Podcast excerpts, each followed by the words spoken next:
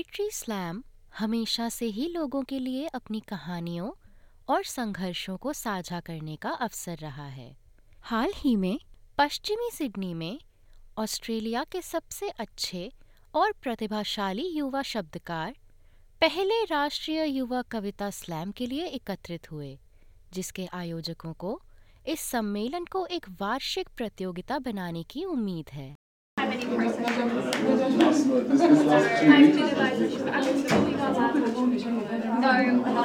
Sydney के पश्चिमी उपनगर, पैरामिटा के इस थिएटर में ऑस्ट्रेलिया के सर्वश्रेष्ठ युवा कवियों का एक समूह घबराहट में अपनी पंक्तियों का पूर्वाभास कर रहा है।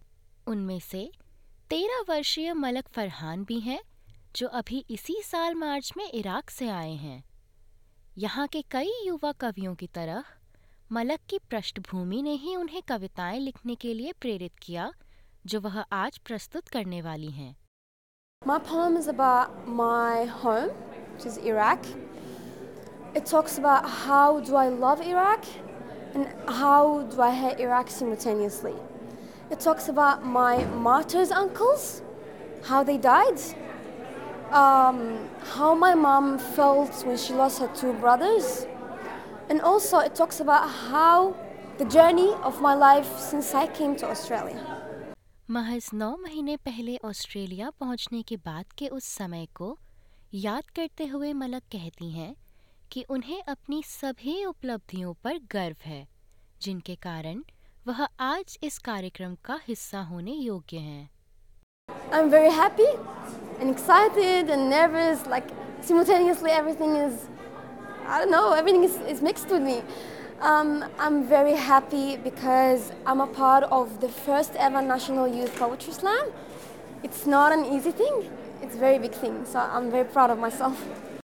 पहली बार आयोजित हो रहा राष्ट्रीय युवा कविता स्लैम एक कठिन चयन प्रक्रिया की परिकाष्ठा है 11 से 14 वर्ष की आयु के 20 युवा कवियों को वीडियो सबमिशन से चुना गया और वे प्रतिस्पर्धा में भाग लेने देश भर से आए।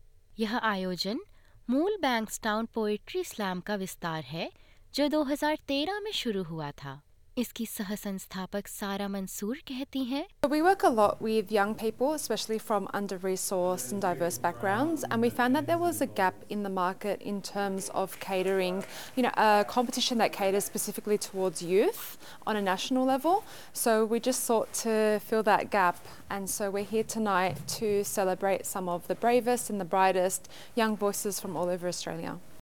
यह प्रस्तुति बहुसांस्कृतिक पृष्ठभूमि की विभिन्न आवाज़ों पर केंद्रित है और सभी दृष्टिकोणों का सम्मिश्रण है जिसका अर्थ है कि इस कार्यक्रम में कविताओं के माध्यम से कई विषयों को शामिल किया गया है सारा मंसूर कहती हैं So, just as the contestants are completely diverse, so are the topics that they're talking on. You know, climate change, identity, belonging, faith and tradition and culture, all of those things. कार्यक्रम के दौरान यह स्पष्ट था कि कविता प्रदर्शन ने श्रोताओं को काफ़ी प्रभावित किया जिन्होंने अनुमोदन में खूब तालियाँ बजाईं Being I'm a poet, it's in my blood, and my words are just like floods, both nourishing and dangerous. There's really nothing stranger than people undermining us. I just want my love to be holy in the eyes of God. And I will never stop praying that I can change her mind. Yes, I hit like a girl, and if you hit a little harder, you could too.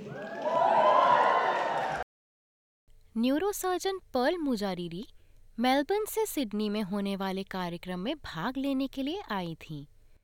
वह यह भी कहती हैं कि उनकी विरासत ने उनके लेखन को प्रभावित किया है I'm from Zimbabwe originally, and then I moved to New Zealand, and now I'm living in Melbourne.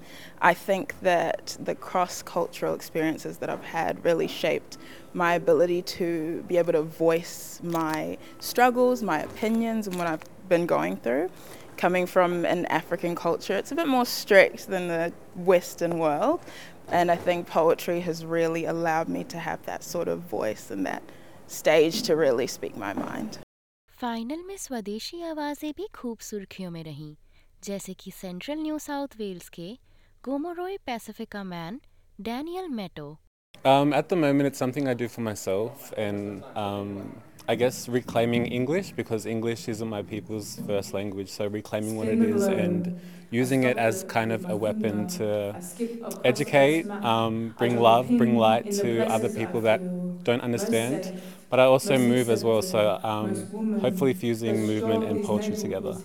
राष्ट्रीय फाइनल में 20 कवियों के लिए इस आयोजन ने न केवल विभिन्न कहानियों और दृष्टिकोणों को साझा करने के लिए एक मंच प्रदान किया बल्कि उन्हें अपनेपन की भावना का भी बोध कराया।